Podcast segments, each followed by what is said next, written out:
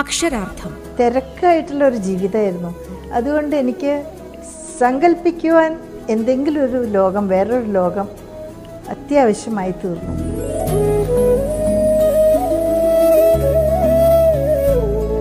മാധവിക്കുട്ടി മലയാളത്തിന്റെ നീലാംബരി.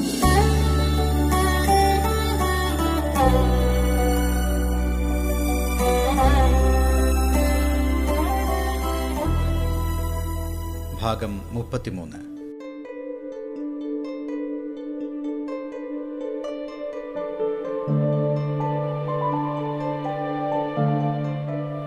സ്ത്രീകൾ അവരുടെ മെലിഞ്ഞ കൈകൾ കൊണ്ട് എന്നെ കെട്ടിപ്പിടിച്ചു.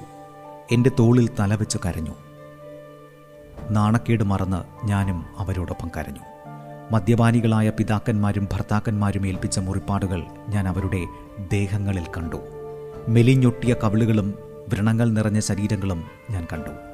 വിടർന്ന കൗതുകം നിറഞ്ഞ കണ്ണുകളോടെ അവരുടെ കുഞ്ഞുങ്ങൾ എന്നോട് ചേർന്ന് നിന്നു. അവർ എന്നെ അമ്മേ എന്ന് വിളിച്ചു.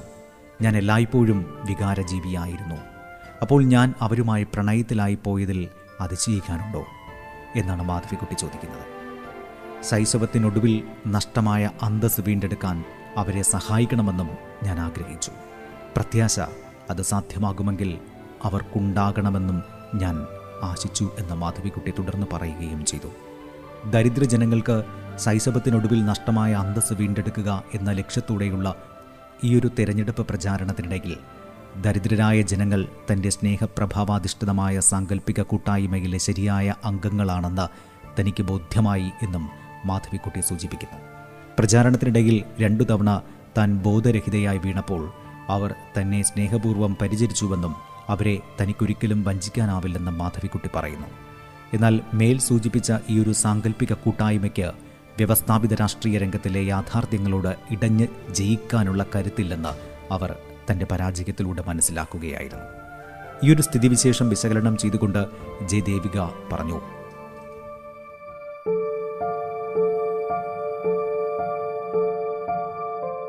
രാഷ്ട്രീയം വേണ്ടെന്ന് വെച്ച് മദർ തെരേസയുടെ കൂടെ ചേരുകയാണ് ഒരുപക്ഷെ വേണ്ടതെന്ന് ഈയൊരു സന്ദർഭത്തെ മുൻനിർത്തി മാധവിക്കുട്ടി സ്വയം പരിഹസിക്കുന്നുണ്ട്. ഒന്നുകിൽ ജനങ്ങളിൽ നിന്നുള്ള വൻ അകലങ്ങളുടെ മേൽ തിരിയുന്ന കക്ഷി രാഷ്ട്രീയം അല്ലെങ്കിൽ മദർ തെരേസയുടെ മട്ടിലുള്ള ജീവകാരുണ്യ പ്രവർത്തനം. ഇവയല്ലാതെ മറ്റൊരു പ്രായോഗിക മാർഗവും രാഷ്ട്രീയത്തിലില്ലെന്ന കൈപ്പേറിയ സത്യം അവർ തിരിച്ചറിയുകയായിരുന്നു. ഈ രണ്ടു മാർഗങ്ങളിലും അന്യരോടുള്ള നിരുപാധികമായ സ്നേഹം പ്രസക്തമേ അല്ല എന്നുള്ള സത്യവും. എന്നാൽ ആയിരത്തി തൊള്ളായിരത്തി എൺപതുകളുടെ മധ്യത്തിൽ പൊലിഞ്ഞുപോയ ഈ ഒരു സ്വപ്നത്തെ പിൽക്കാലത്ത് ആയിരത്തി തൊള്ളായിരത്തി തൊണ്ണൂറുകളുടെ അവസാനത്തിൽ മറ്റൊരു വിധത്തിൽ പുനരുജ്ജീവിപ്പിക്കാൻ അവർ ശ്രമിക്കുകയും ചെയ്തു. ലോക് സേവ എന്ന പേരായ ഒരു പാർട്ടി രൂപീകരിക്കുന്നുവെന്നും അതിന്റെ വോളണ്ടിയർമാർ വൈകാരിക പരിശീലനം നേടിക്കൊണ്ടിരിക്കുകയാണെന്നും രണ്ടായിരത്തിൽ അവർ പ്രഖ്യാപിച്ചു. ഈ ഒരു പരിശീലനത്തിന്റെ ഉള്ളടക്കം എന്തെന്ന് വ്യക്തമാക്കിയിട്ടില്ലെങ്കിലും രണ്ടായിരത്തി മൂന്നിൽ തന്റെ പാർട്ടിയുടെ പ്രകടന പത്രിക ശുദ്ധ സ്നേഹമാണെന്ന് പ്രഖ്യാപിച്ചതിലും ഭാരോദ്വഹനത്തിലൂടെ പേശികളെ ബലപ്പെടുത്തുന്നതുപോലെ സ്നേഹിച്ച് സ്നേഹിച്ച് ഹൃദയത്തെ ശക്തിപ്പെടുത്താൻ പ്രവർത്തകർക്ക് നൽകിയ ആഹ്വാനത്തിലും ചില സൂചനകൾ ഉണ്ടായിരുന്നു എന്നും മനസ്സിലാക്കാനാകും.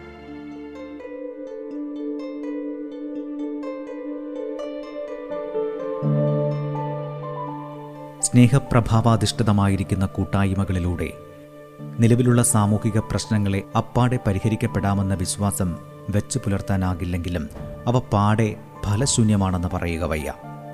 സാമൂഹിക അസമത്വങ്ങൾക്കെതിരെ രൂപം കൊള്ളുന്ന സംഘങ്ങളുടെ അവകാശവാദങ്ങൾ ഇന്ന് പലതരത്തിലുള്ള സാമൂഹിക വിടവുകളെയും വെളിച്ചത്ത് കൊണ്ടുവരുവാൻ ഇടയാക്കിയിരിക്കുന്നു.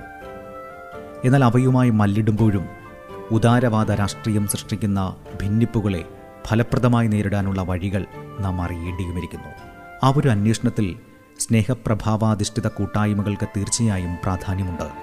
ഒപ്പം തന്നെ വരേണ്യരായ എഴുത്തുകാരികളെ സംബന്ധിച്ചിടത്തോളം സ്വന്തം സാമൂഹിക മെച്ചങ്ങളെ വ്യവസ്ഥാപൂർണമായ രീതിയിൽ പരിശോധിക്കുന്നതും അവയുടെ ചരിത്രപരമായ ഫലങ്ങൾ എന്തൊക്കെയാണെന്ന് വിളിച്ചു പറയുന്നതും പരമപ്രധാനമാണ്.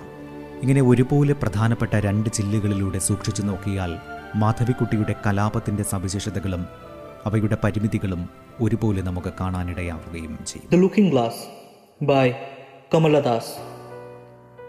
Getting a man to love you is easy. Only be honest about your wants as woman. stand nude before the glass with him so that he sees himself the stronger one and believes it so. And you so much more softer, younger, lovelier. Admit your admiration.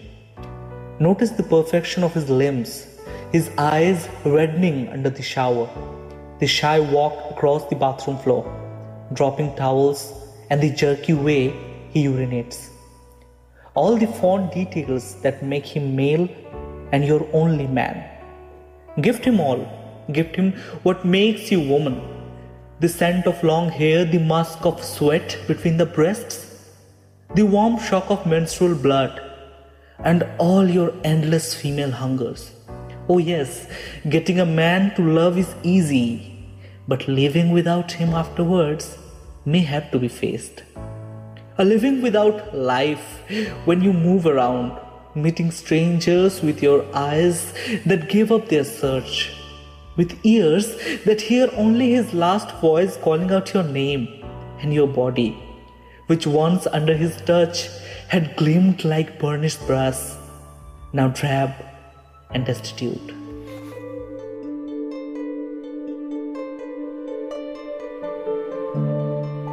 ഞാൻ ചരിത്രം മണക്കുന്ന എഴുത്തുകാരിയാണ്.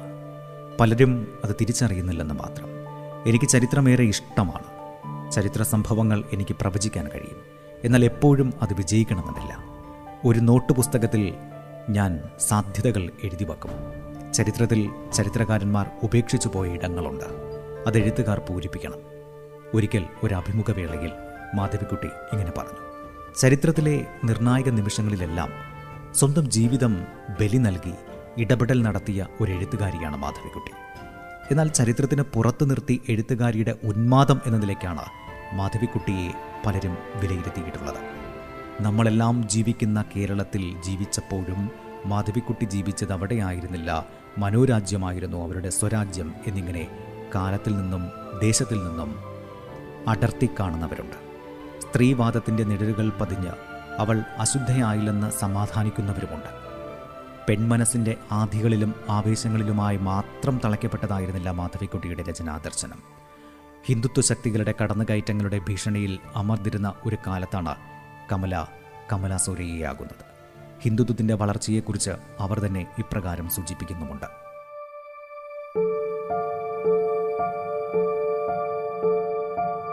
ഫ്രാങ്ക്ഫർട്ടിൽ വച്ച് ഒരു പ്രമുഖൻ എന്നെ കാണാനായി വന്നു. ഇന്ത്യയെ വിഴുങ്ങാൻ ക്രിസ്തുമതം അന്താരാഷ്ട്ര തലത്തിൽ തന്നെ ഗൂഢപദ്ധതികൾ ആസൂത്രണം ചെയ്തു വരികയാണെന്നായിരുന്നു അയാളുടെ വാദം. അതിൽ ചിലർക്ക് എതിർപ്പുണ്ടായിരുന്നു അതുകൊണ്ട് ഇന്ത്യയിൽ ഹിന്ദുമതത്തിനു വേണ്ടി ഞാൻ പ്രവർത്തിക്കുമെങ്കിൽ എനിക്ക് പണം തരാൻ തയ്യാറാണെന്ന് അവൻ അറിയിക്കുകയും ചെയ്തു. പക്ഷേ അതിൽ ഞാൻ കുടുങ്ങിയില്ല. ഇന്ന് ഹിന്ദുമതത്തിന്റെ പേരിൽ നടക്കുന്ന പ്രവർത്തനങ്ങൾക്ക് വിദേശത്തു നിന്നും സഹായം ലഭിക്കുന്നുണ്ട് എന്ന് ഞാൻ അനുമാനിക്കുന്നു.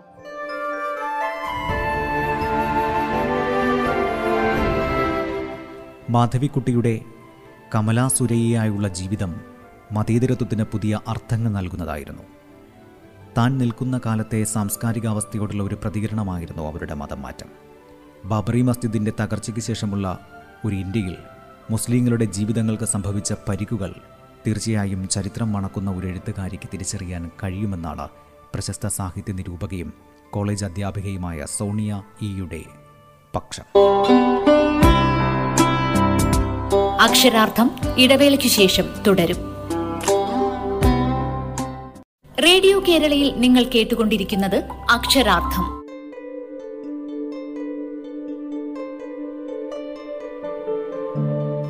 നാലപ്പാട്ടെ കമല കൂടുവിട്ട് മറ്റൊരു കൂട്ടിലേക്ക് പോകുന്നതിന് ചരിത്രപരമായി യാതൊരു അർത്ഥവുമില്ല എന്ന നിലപാട് അവരോടുള്ള അനാദരം തന്നെയാണെന്നും സോണിയ കാണുന്നു.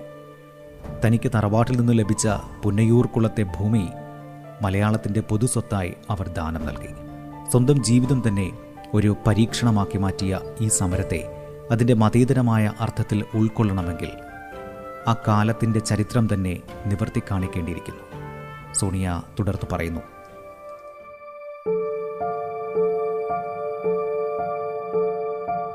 മതേതരമായ മലയാളി ജീവിതത്തിൽ നിന്നാണ് ജാനു അമ്മയെ മാധവിക്കുട്ടി കണ്ടെടുക്കുന്നത്. മതം മാറിയാലും ഇക്ക് ദുഃഖമില്ല. അതൊക്കെ ഓരോരുത്തരുടെ തലയിലെഴുത്താണ്. മതം മാറിയാലും മുഖം മാറില്ലല്ലോ. എവിടെ വെച്ച് കണ്ടാലും ഇക്ക് കമലൂട്ടി അമ്മയെ മനസ്സിലാവും.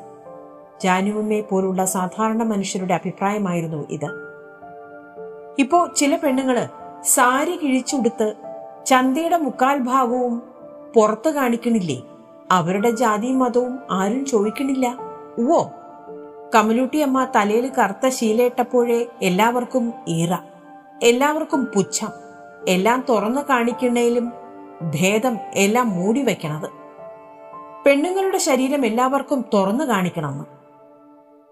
പെണ്ണുങ്ങളുടെ ശരീരം എല്ലാവർക്കും തുറന്നു കാണിക്കണം എന്നൊരു നിയമമില്ലല്ലോ. അങ്ങനെ ഒരു നിയമം ഉണ്ടെങ്കിൽ ഞാൻ അതിനെപ്പറ്റി കേട്ടിട്ടില്ല. പർദ്ദയുടെ നേരെയുള്ള വിമർശനങ്ങൾ ഉപരിപ്ലവമായി കൂടെന്നും വസ്ത്രം ലിംഗഭേദം നിർണയിക്കുന്നതിന് എത്രമാത്രം പങ്കുവഹിക്കുന്നുണ്ടെന്നുമുള്ള ചിന്തകളാണ് പ്രധാനമെന്നും ജാനുവമ്മ പറയുന്നു. തുറന്നിട്ട് പ്രദർശിപ്പിക്കുന്ന ശരീരവും മൂടിവെക്കുന്ന ശരീരവും പിതൃമേധാവിത്വത്തിന്റെ പ്രത്യയശാസ്ത്രത്തിനകത്തു നിന്ന് തന്നെ പുനരുൽപാദിപ്പിക്കപ്പെടുന്നതാണ് അതുകൊണ്ട് തന്നെ വസ്ത്രവൽക്കരിക്കപ്പെടുന്ന ശരീരത്തെക്കുറിച്ചുള്ള വിമർശനങ്ങളാണ് ലിംഗനീതിയെക്കുറിച്ചുള്ള ആലോചനകളിൽ പ്രധാനമായി വരുന്നത്. പർദ്ദയെ കേന്ദ്രീകരിച്ച് നടക്കുന്ന വിമർശനങ്ങളെ സ്ത്രീവേഷങ്ങളുടെ പ്രത്യയശാസ്ത്ര ധർമ്മങ്ങളുടെ വിശകലന പരിസരത്തിലേക്ക് ഇറക്കിക്കൊണ്ടുവരികയായിരുന്നു ജാനുവമ്മ.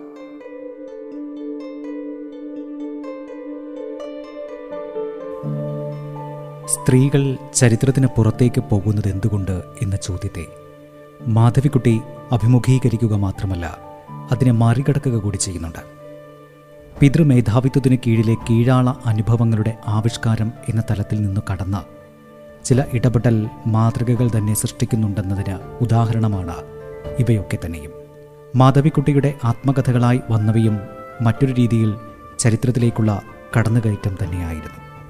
ആയിരത്തി തൊള്ളായിരത്തി എഴുപത്തിരണ്ടിൽ മാധവിക്കുട്ടി എന്റെ കഥ എഴുതിയപ്പോൾ അത് കഥയാണോ ആത്മകഥയാണോ എന്ന തർക്കമുണ്ടായി. എങ്കിൽ കൂടിയും നമ്മുടെ സാഹിത്യ ഭാവുകത്വത്തിന് പരിക്കേൽപ്പിച്ചുകൊണ്ട് തന്നെ വ്യത്യസ്തമായൊരു ഇടം മലയാളത്തിൽ മാധവിക്കുട്ടിയുടെ ആത്മകഥകൾ നേടിയെടുത്തു.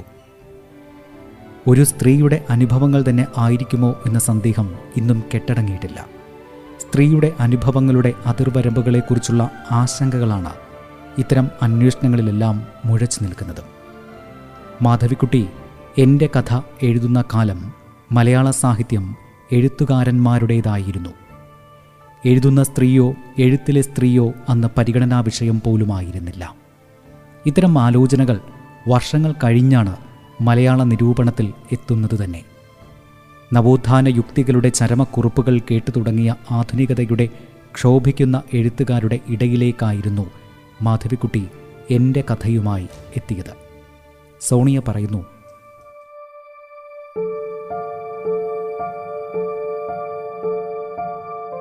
പിതൃമേധാവിത്വ കുടുംബത്തിന്റെ ഉള്ളറകളിലേക്ക് കാറ്റും വെളിച്ചവും കടത്തിവിട്ട് സ്ത്രീകളെ അടുക്കളയിൽ നിന്ന് അരങ്ങത്തേക്കും തൊഴിൽ കേന്ദ്രങ്ങളിലേക്കും എത്തിച്ച കാലമായിരുന്നു നവോത്ഥാന കാലം എന്നാൽ അതിനുശേഷം വന്ന ആധുനിക രചനകൾ ക്ഷോഭിക്കുന്ന യൗവനങ്ങൾ പുരുഷന്മാരുടേത് മാത്രമായി അടയാളപ്പെടുത്തി.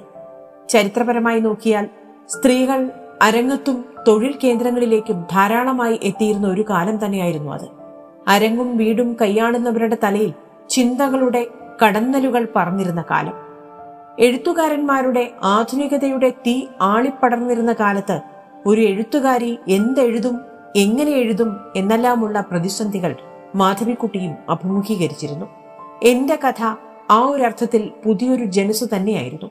ആധുനിക സാഹിത്യത്തിൽ സ്ത്രീ എഴുത്തുകാർ നോക്കുകുത്തികളായി നിൽക്കുന്ന കാലത്താണ് ഒരു കൊടുങ്കാറ്റായി മാധവിക്കുട്ടി എന്റെ കഥയുമായി എത്തിയത്.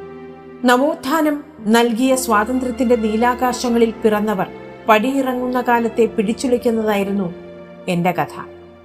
അത് ചരിത്രപരമായി ഒരു അനിവാര്യത കൂടിയായിരുന്നു.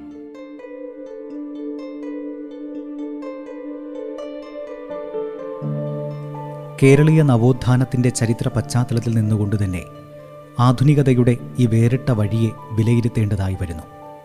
കേരളീയ നവോത്ഥാനം ഒരർത്ഥത്തിൽ വലിയൊരു ഐക്യമുന്നണിയായിരുന്നു. സ്ത്രീ മുന്നേറ്റത്തിന്റെയും കീഴാള വിമോചനത്തിന്റെയും ദേശീയ സ്വാതന്ത്ര്യത്തിന്റെയും ആശയധാരകൾ അതിൽ ഉൾച്ചേർന്നിരുന്നപ്പോൾ തന്നെ മുതലാളിത്തത്തിന്റെയും ബൂർഷ്വ വ്യക്തി സ്വാതന്ത്ര്യത്തിന്റെയും ആശയങ്ങൾക്കും ഈ ഐക്യമുന്നണിയിൽ ഇടം കിട്ടിയിരുന്നു. നവോത്ഥാനത്തെ പുരുഷാധിപത്യത്തിന്റെ ഒരു പദ്ധതിയായി മനസ്സിലാക്കുമ്പോഴും സ്ത്രീകളെ തൊഴിലിടങ്ങളിലേക്കും ഉൽപാദനക്രമത്തിലേക്കും നേരിട്ടെത്തിക്കുക എന്നതും അതിന്റെ ലക്ഷ്യമായി പരിണമിച്ചു. എന്നാൽ പിൽക്കാലത്ത് പുനഃസ്ഥാപിതമായ മുതലാളിത്ത ഉൽപാദനക്രമത്തിൽ അധ്വാന ശക്തിയെ ആവശ്യമുണ്ടായിരുന്നതുപോലെ തന്നെ അതിന്റെ പുനരുൽപാദനവും കുറഞ്ഞ ചെലവിൽ ലഭ്യമാക്കേണ്ടതുണ്ടായിരുന്നു. ഇതിനായി സാമൂഹികാധ്വാനവും ഗാർഹികാധ്വാനവും തമ്മിൽ അതിനു മുമ്പുണ്ടായിരുന്ന സമൂഹത്തിൽ നിലനിന്ന ബന്ധത്തെ തകർത്തെറിയേണ്ടത് ആവശ്യമായിരുന്നു. മാധവിക്കുട്ടിയുടെ രചനകൾ ചരിത്രസന്ധികളോടുള്ള സത്യസന്ധമായ പ്രതികരണങ്ങളായിരുന്നു. മുതലാളിത്ത ഘട്ടത്തിൽ ഒരു വീട്ടമ്മയുടെ കീഴാള പദവിക്കെതിരെ ശരീരത്തെ തുറന്നിട്ടുകൊണ്ട് കലഹിച്ച മാധവിക്കുട്ടി നവലിബറൽ കാലത്ത് അതേ ശരീരത്തെ പർദ്ദ കൊണ്ട് മൂടിയാണ് സമരത്തെ മുന്നോട്ട് കൊണ്ടുപോയത്. മാധവിക്കുട്ടിയെക്കുറിച്ചുള്ള അന്വേഷണങ്ങൾ എന്റെ കഥയിൽ സ്തംഭിച്ചു നിൽക്കാൻ ഒരിക്കലും പാടില്ലാത്തതാണ്. ജീവിതം മുഴുവൻ സാമൂഹിക വൈരുദ്ധ്യങ്ങളോട് സൂക്ഷ്മമായി പ്രതികരിച്ച ഒരു രാഷ്ട്രീയ ശരീരമായിരുന്നു മാധവിക്കുട്ടിയുടെ പ്രതിഭയ്ക്ക് എന്നും പ്രചോദനമായി വർത്തിച്ചത്. എത്രയെത്ര തകർത്തെറിഞ്ഞ കേരളം എത്രയെത്ര കതിരുകൾ കേരളം എത്രയെത്ര മതിലുകൾ തകർത്തെറിഞ്ഞ കേരളം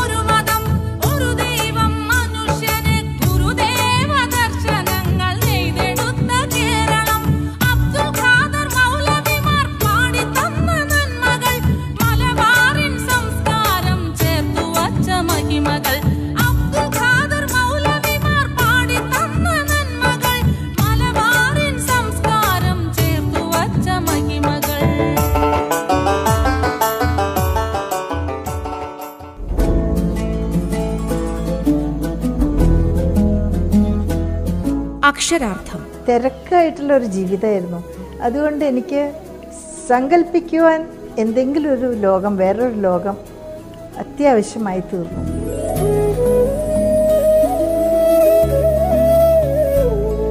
മാധവിക്കുട്ടി മലയാളത്തിന്റെ നീലാംബരി.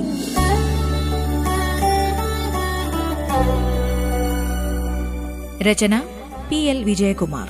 സർഗാത്മക ശബ്ദം ഗായത്രി സൂര്യ സുരേന്ദ്രൻ മിനി സൈന്ധവം ഹിഷാം അബ്ദുൽ സലാം. ശബ്ദമിശ്രണം അമൽനാഥ് ആർ.